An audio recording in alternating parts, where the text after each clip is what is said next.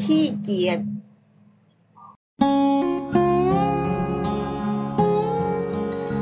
โลกไม่หยุดนิ่ง เราจึงต้องเรียนรู้ เรามาเรียนรู้ด้วยกันนะคะ ขอต้อนรับสู่เซอร์วันพอดคาส์ค่ะ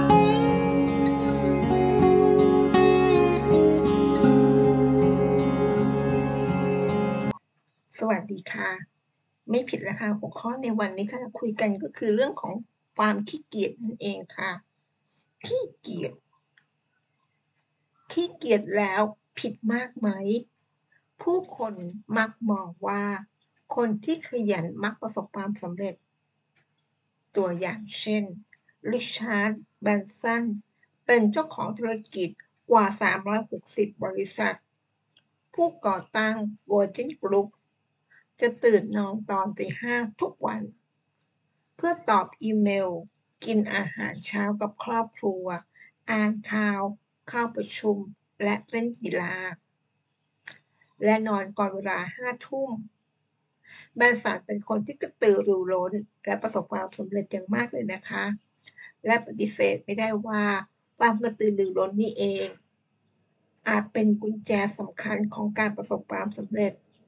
จึงไม่แปลกใจที่จะเห็นได้ว่า คนขี้เกียจ ถูกมองว่ามักจะไม่ประสบความสำเร็จค่ะ มาดูอีกท่านนะคะ บิลเกตเขากล่าวเอาไว้ว่า ฉันมักจะเลือกคนขี้เกียจให้ทำงานหนัก เพราะว่าคนขี้เกียจจะหาวิธีง่าย ๆในการทำงาน ไม่ว่าเกตจะพูดอย่างนั้นหรือไม่ แต่คำพูดดังกล่าว ยังคงถูกกล่าวซ้ำๆนั่นเป็นเพราะมีความจริงบางอย่างอยู่ในนั้นนะคะ ราะนักคิดส่วนใหญ่มักจะลดการกระทำที่เสียเวลา แต่เลือกใช้วิธีที่ประสบที่มีประสิทธิภาพแทนค่ะ คนขี้เกียจเป็นนักคิดเชิงกลยุทธ์ สามารถคิดทางลัดอันชาญฉลาด วิธีขจัดปัญหา การประหยัดเวลา และสนับสนุนแนวคิดใหม่ๆ ที่เป็นนวัตกรรมได้ค่ะ อีกท่านนะคะมาเคิลรูอีทผู้เขียนหนังสือเรื่อง Moneyball และ The Big Shot ได้บอกว่าในความเป็นจริง เขาถือว่าความสำเร็จส่วนใหญ่ของเขา ก็มาจากความขี้เกียจค่ะ เป็นความขี้เกียจโดยตรงเลยนะคะ เพราะความขี้เกียจทำหน้าที่เป็นตัวกรอง ต้องมีบางสิ่งที่ดีจริง ๆ ก่อนที่เขาจะตัดสินใจทำบางสิ่ง ความขี้เกียจของเขามีส่วนในการหักล้างทัศนคติเชิงลบ ที่มีต่อความขี้เกียจค่ะวิดีโอเกมเป็นอีกหนึ่งตัวอย่างนะคะ ของความขี้เกียจมักถูกมองว่าเป็นกิจกรรมที่ไร้เหตุผล ซึ่งส่วนใหญ่มาเป็นกิจกรรมของคนขี้เกียจแต่ใครก็ตามที่เคยคิดเล่นๆเฟอร์เนตจะรู้ดีว่า ต้องใช้การคิดเชิงกลยุทธ์ และการแก้ปัญหาพอสมควรค่ะ มาดูอีกท่านนะคะอีลอน มาร์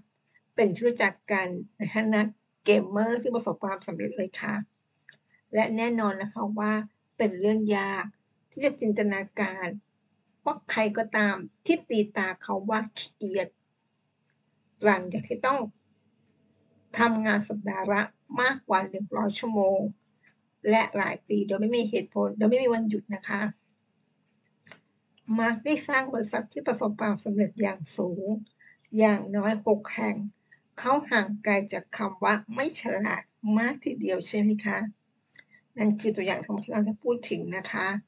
ความขี้เกียจอาจไม่ใช่ความผิดร้ายแรงค่ะ เพราะความขี้เกียจ